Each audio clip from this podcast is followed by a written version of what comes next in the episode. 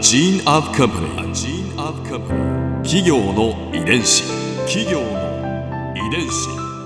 全国に546万社以上あるとされる日本の企業その企業の数だけ理念があり使命があり人間ドラマがありますこの番組ではさまざまな企業のトップや社員の方にお話を伺いながら成長する企業の DNA を解明していきます企業の遺伝子。ナビゲーターは私千葉なクララとクオン株式会社代表の武田隆さんです。武田隆です。よろしくお願いします。今日は株式会社ジャパネットホールディングスの代表取締役社長兼 CEO の高田明人さんをお迎えしております。よろしくお願いいたします、はい、よろしくお願いします。今回はジャパネット高田の成り立ちについて伺います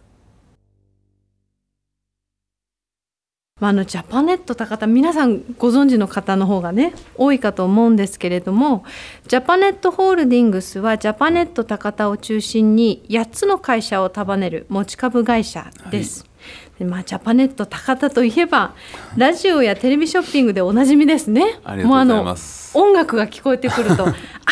っていうふうに思いますけれども、はい、今日は何かななんてワクワクさせてくれる、うん、そういうふうにあのイメージを持ってらっしゃる方も多いと思いますが、まあ、そんなジャパネット高田の成り立ちから教えていただけますか？はい。あのまあ、もともと高田カメラというカメラ屋からスタートしていて、うん、まあ、両親が中心でやってたんですけども結構田舎の町にしてはすごくカメラをたくさん売るソニーショップだったんですけどね、はい、九州でも本当1番とか2番を取るような売り上げを取ってたというふうに聞いてます。でその時にたまたま長崎のラジオ局で、あのショッピングやってみませんか？というお話があってで、まあ、出る人がいないんで、まあ、父が出て、まあ、それでラジオショッピングが始まって、まあ、僕も当時なんとなく覚えてるのがラジオでやっぱ親が出てるっていうのは嬉しくて、でそれでやっぱ十何万円のカメラが本当に何十台って売れる話を聞いて、まあ、それで父もどんどん、まあ、いろんなことにチャレンジしていくというスタートの仕方をしていますね。その創業者であるお父様の高田明さん。とてもこうねエネルギッシュな方という印象があるんですけれども、はいね、実際はどんな方でいらっしゃいますか？あのまあまっすぐですね。もう本当に、妥協しないというか。あじゃあイメージの通りなんですね。そうです。で、まあ、結構優しい温和なイメージもあるんですけどやっぱり厳しさもあってあの本人もよく言いますけど自分は99%褒めない1%褒める人だって父も言うぐらい。なので社員は相当やっぱり鍛えられる。でも社員がみんな父を好きっていうのが僕はずっと横で見ててすごいなっていつも思ってましたね。やっぱり今思うとすごいのはこう田舎の町でカメラ店をやるとこうまあ普通に普通のことをやる感じの人多いと思うんです父は結構何て言うんですかね売り上げを上げたいというよりは単純にお客さんにいいことはどんどんやった方がいいっていう価値観の人だったと思うんです。はい、で私も子供の頃両親見ててもこうあんまりこうビジネスを広げたいっていう話は聞かないんですけどでもこれやった方がお客さんにいいよねみたいな話はやっぱいつも家でしていて、うん、やっぱそれを積み重ねてるっていうのはもう今でも変わらないジャパネットの根っこの部分なのかなとは思いますね。うんなんかこう印象に残ってるエピソードなど教えていただけますか？でも毎日あれなんですよね。結構その当時観光写真ってすごくあって社員旅行なんかで旅館に行くじゃないですか、はい、でそこにこう父が夜こう宴会とかを写真を撮りに行くんですけど、うん、次の日の朝朝食の時にその写真を販売すると売れるだろうという発想からもう夜中ずっとやってましたね。あの現像するっていうんですかね当時、旅館に来られてるお客さんを撮られるわけですね。そうです。宴会場でカメラを持って父が撮るんですよね、うん。うん、で翌日の朝朝食のとこ行ったらその写真がもう並んでるって今だと当たり前ですけど当時画期的だと思うんですけど、やっぱりその写真も、まあ、父と話すとこうとにかく笑顔の写真を撮る笑顔の写真を撮るためには自分で話しかける。そうすると次の日の朝笑顔の写真が並ぶと皆さん買っていただけると。なので本当に両親ずっと仕事してた印象ですね。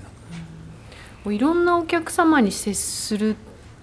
ていうのはそこに原点がそうですね。だと思います。なので父としてそんなに感覚が変わってない気はしますね。目の前のお客さんを喜ばせることと、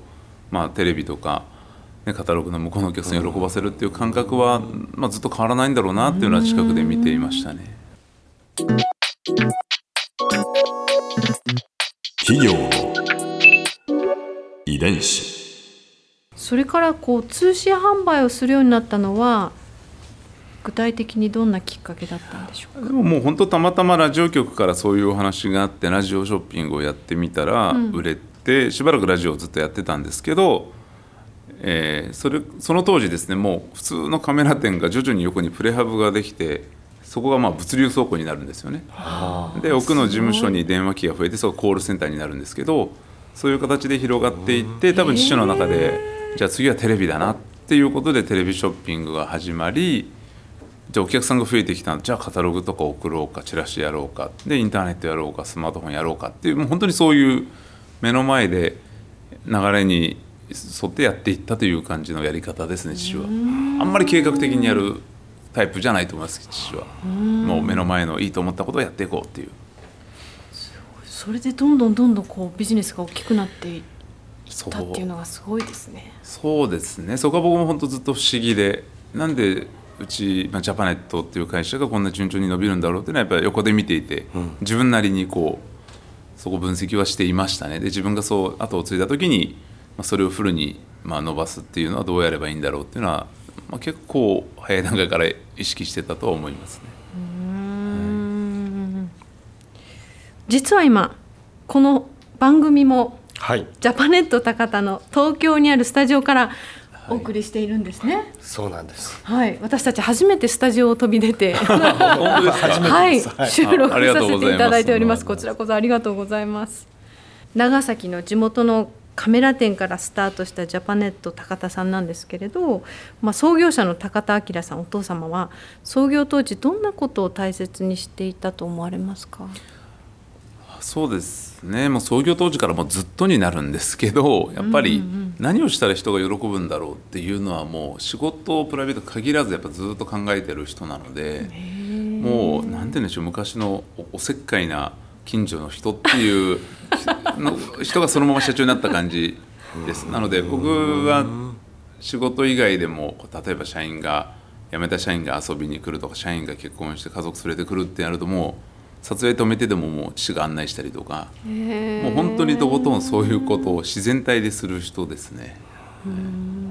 あったかい方なんですね。そうですねそこは本当今でも変わらず、まあ、僕は逆にやりすぎじゃないかっていつも思うんですけど、でももうそれが自然なので別にしてあげてるという感覚もないまま変わらずやってる人ですね。はい。ここで Clara's Viewpoint。今回高田さんのお話の中で私が印象に残ったのは、まあ、あの創業者であるお父様明さんの観光写真のエピソードでしょうかなんかあのエピソードがいろんなことを象徴しているような気がして目の前のお客さんをどうやって喜んでもらえるかっていうふうにこういつも考えてるそのお父様の姿があってで秋人社長は近所のおせっかいおじさんみたいだというふうに おっしゃってましたけどなんかこうお父様のあったかいこう人柄が伝わってくるような気がしました。企業遺伝子。